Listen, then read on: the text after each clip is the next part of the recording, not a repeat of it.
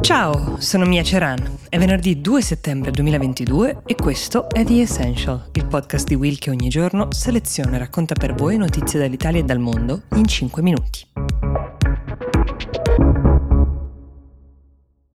This episode is brought to you by Shopify. Whether you're selling a little or a lot, Shopify helps you do your thing, however you cha-ching. From the launch your online shop stage all the way to the we just hit a million orders stage. No matter what stage you're in, Shopify's there to help you grow. Sign up for a $1 per month trial period at shopify.com slash special offer, all lowercase. That's shopify.com slash special offer. Partiamo da un aggiornamento importante riguardo alla centrale nucleare che tutto il mondo sta osservando in questo momento, che è quella ucraina di Zaporizia, occupata dai militari russi, come sappiamo, da mesi, e riguardo alla quale ci sono diversi timori, uno più grave dell'altro, tra l'altro il primo tra tutti è che possa essere colpita dai bombardamenti che continuano tra l'altro a susseguirsi in quella zona anche in questi giorni, quindi ad un potenziale disastro nucleare, ma ci sono anche tantissime preoccupazioni su come i russi, che ne detengono appunto il controllo, stiano gestendo questa centrale. Gli ispettori ONU, tanto invocati, sono finalmente riusciti ad entrarci. Primissima visita giusto ieri, complicata dal fatto che abbiano dovuto anche loro attraversare per arrivare arrivare una zona sotto bombardamento. Tra di loro c'era anche il capo dell'Agenzia internazionale per l'energia atomica, che è un'istituzione indipendente, si chiama Rafael Grossi e alla stampa russa, quando è uscito, ha dichiarato di aver visto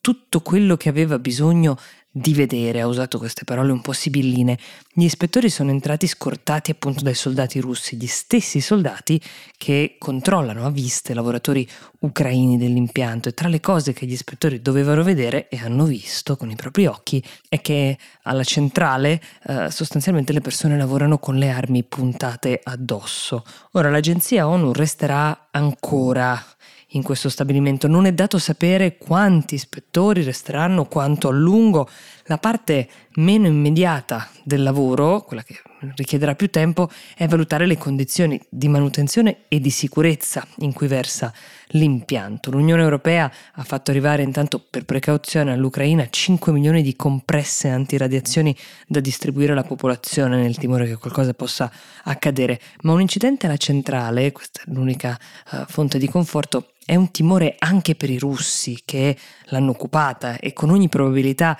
l'interesse dei russi principale è quello di cambiare il destinatario dell'energia prodotta, facendola arrivare in Russia, dirottandola quindi, o più banalmente, togliendola agli ucraini.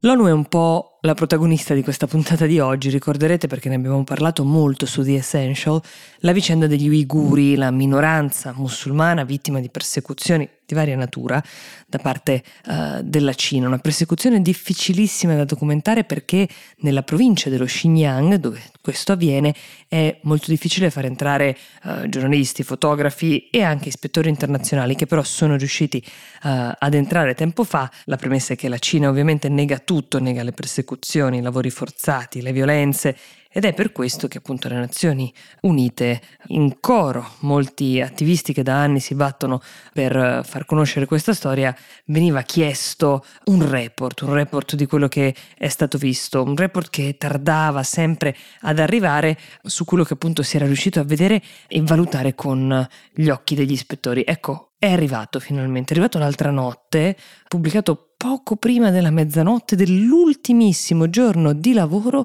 dell'alto commissario ONU per i diritti umani. Si chiama Michelle Bachelet, ha ricoperto questo incarico per diversi anni e nel momento in cui stava per lasciarlo ha fatto rilasciare questo report. Questo tempismo può essere interpretato in diversi modi, sia un po' come un'eredità pesante ma voluta che la commissaria ha voluto lasciare per mettere nero su bianco una verità che andava in qualche modo ratificata, oppure anche come un modo di sganciare una bomba e poi allontanarsi prima dello scoppio, perché davanti a questo report, che prevedibilmente la Cina ha bollato come una farsa orchestrata dalle potenze occidentali, sarà abbastanza difficile che non scoppi una bomba diplomatica internazionale. Gli ispettori ONU hanno definito credibili le prove che parlano di torture contro gli uiguri e altre minoranze musulmane, torture che possono essere classificate anche come crimini contro l'umanità. Gruppi di difesa dei diritti umani denunciano da anni quel che accade in questa regione a nord-ovest